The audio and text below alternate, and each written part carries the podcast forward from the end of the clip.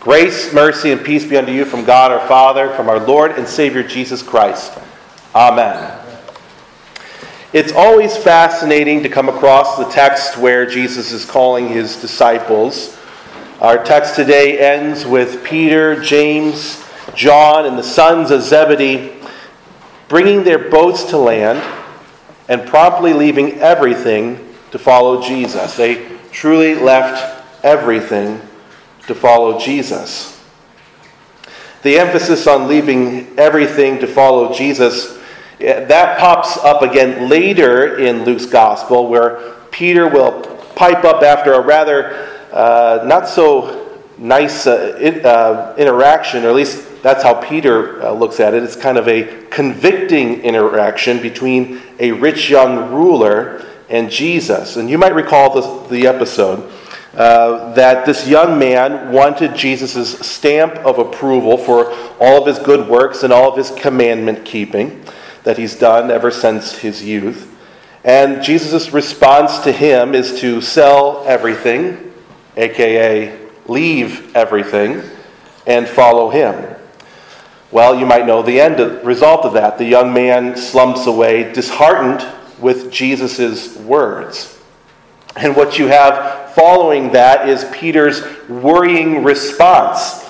Peter is all over it. He promptly invokes Jesus' approval too, saying, as though to make the case for himself and the other disciples, See, we have left our homes and followed you. Peter wants to remind Jesus that he has not, and the disciples aren't, like that rich young ruler. More on that later. There's a problem following Jesus. I don't know about you, but when I hear today's gospel and I kind of compare that to how Jesus interacts with that rich young ruler, I'm rather convicted on both texts. On one hand, you have the disciples leaving everything to follow Jesus, and on the other hand, you have the disciples reiterating their steadfastness to the cause of Jesus' call to them. They seem to be what I am not always good at doing, and perhaps who you also may struggle to be as a Christian a follower of Jesus, leaving everything for Jesus. We're not perfect people. I hope that's an obvious uh, fact that we can agree upon. And while Jesus does expect our perfection, he says, Be perfect as your Father in heaven is perfect, he's also not oblivious to our main distraction sin. A variety of sins pull us in all kinds of directions. In fact, one may say that our sins lead us to follow down paths that aren't so good for us. Our sins have us following all sorts of dead ends. And sin does lead to dead ends, both for the body and for the soul. St. Paul's reminder to the Ephesians of just how dangerous sin is, is a, remains a reminder to us today. He writes, You were dead in your trespasses and sins in which you once walked following the course of this world, following the prince of power of the air, the spirit that is now at work in the sons of disobedience, among whom we all once lived in the passions of our flesh. God is deeply concerned with sin because it is an erosion of faith. God does not desire our sins to be eroded away, but to be steadfast in our faith, steadfast in our confession that Jesus is the Christ.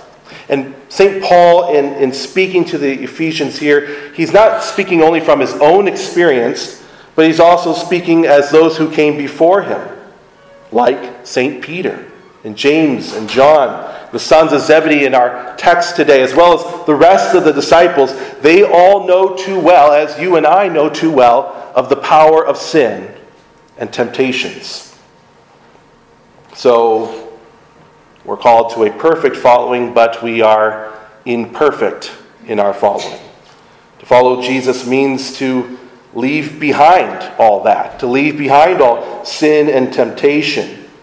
to leave behind, following, as Paul writes, the course of the world, following the prince of death and disobedience, the devil, demons, and dissenters of truth.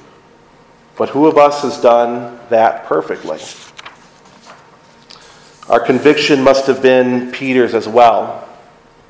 His hope was that in uh, sweeping behind the, the rich young ruler and, and confronting Jesus, that he would be able to remind Jesus of, of their leaving their boats leaving their house, leaving everything to follow him. To remind Jesus of their commitment. He didn't want Jesus to leave him or the rest of the disciples just as disheartened. And it's easy to be disheartened. Life doesn't always go your way. And life for the first disciples by the lake of Gennesaret wasn't going so well the day that they met Jesus either. All night they had toiled like a college student, scrambling for that 8 a.m. exam. But in the end, they came up with nothing. I'm sure they were perfect as their heavenly Father was perfect, neither cursing their catch nor lack thereof, nor coveting what they didn't have. Just like I'm sure you're perfect in every thought, word, and deed when in fact that 8 a.m. exam is a bust, where your project partners don't do their part. Right? No.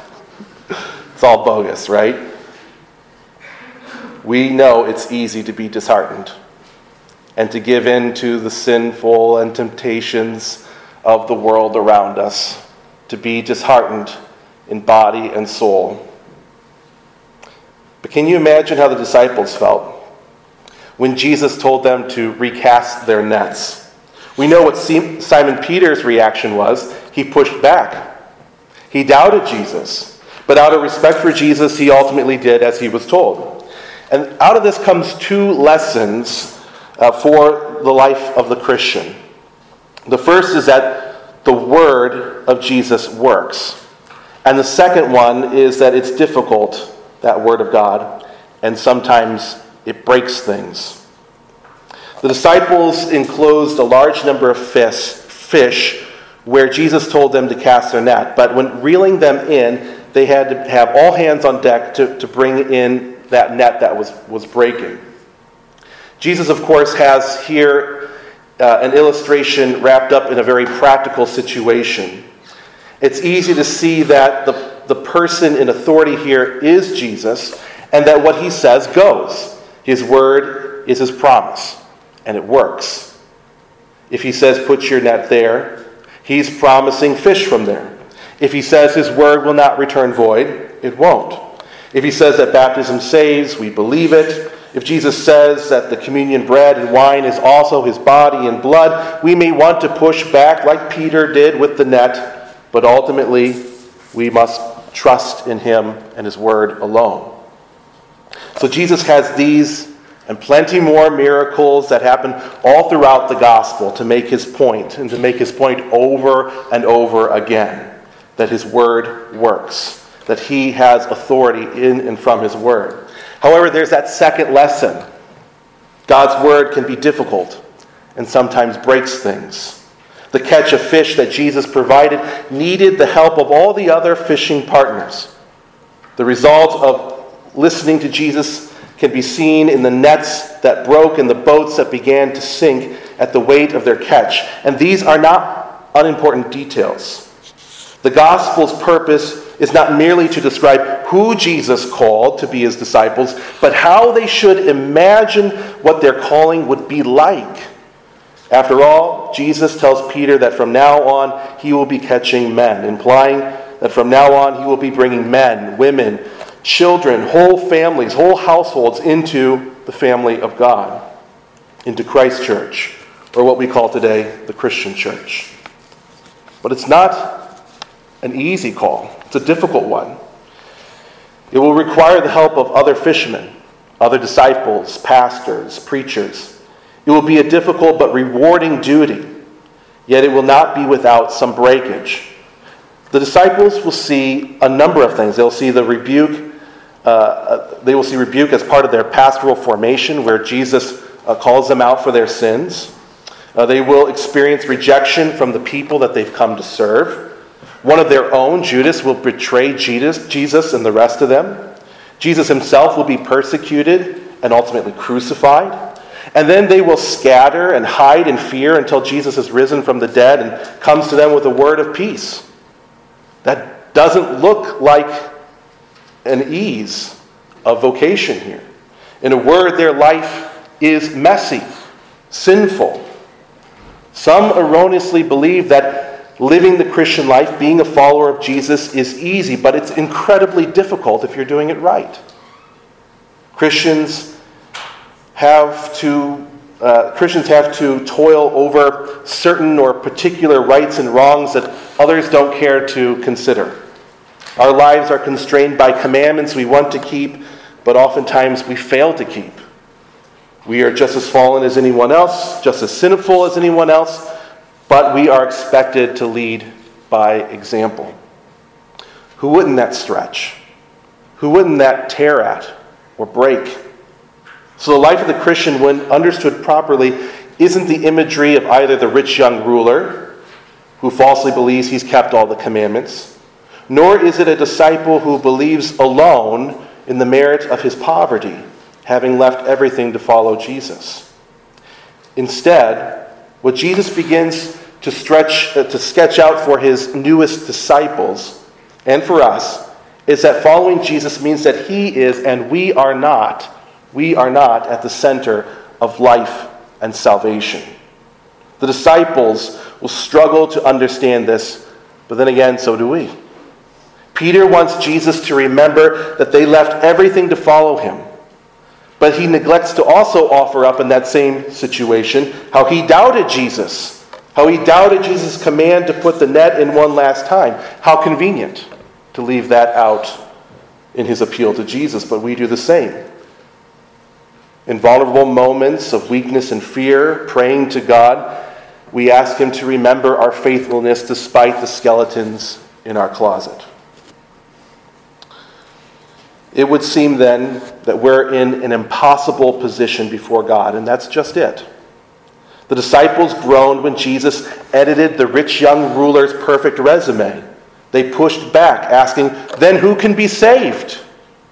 Jesus responded, What is impossible with man is possible with God. Today, Peter will just begin to learn that lesson from Jesus when he sees what Jesus made possible in contrast to what he held on to, to the impossibility of Jesus' words, when in fact Jesus' word did not return void. And seeing with his own eyes, he falls before Jesus' knees, upon his own knees, and pleads to Jesus, confessing his sins Depart from me, for I am a sinful man, O Lord. Peter saw not only the miracle, but this miracle was also a reflection of his own sinfulness, his own doubt, and he confessed it to Jesus. The beautiful thing of this text is that Jesus' response is not a disheartening one, but a one that embraces Peter and all who confess their sins. Be not afraid. Do not be afraid. His word to Peter is a word of forgiveness. And his word is his promise. His word works. Works for, for Peter, and it works for you. That word of forgiveness is yours. From that word of forgiveness, Jesus called Peter to be a disciple who brought many into his church. That word has brought you and many others, myself, into Christ's church. The disciples must have thought that they had seen the greatest miracle that day on the lake of Gennesaret. But the greatest miracle was just a few years off when Jesus would die on the cross and three days later rise again. It reminds us that the greatest miracle, Christ's death and resurrection, is the one by which our faith is constantly tested.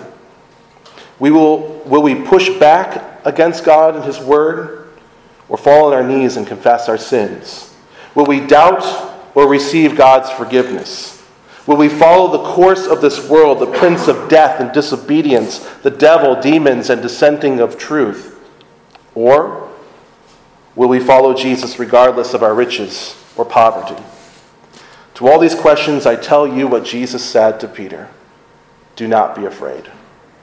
Thanks be to God that He makes possible for us what we sinners find so impossible God's love. Do not be afraid, wondering if you're good enough. Christ has made possible your salvation despite all of your sins. It's not in your hands. Your salvation is not in your hands, it's in Christ's crucified for your sins hands.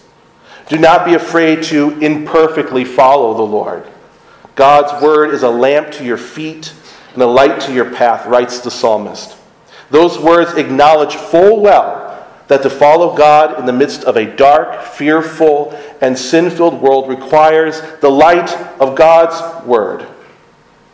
The light that Jesus brings into this world, not our own merit or strength.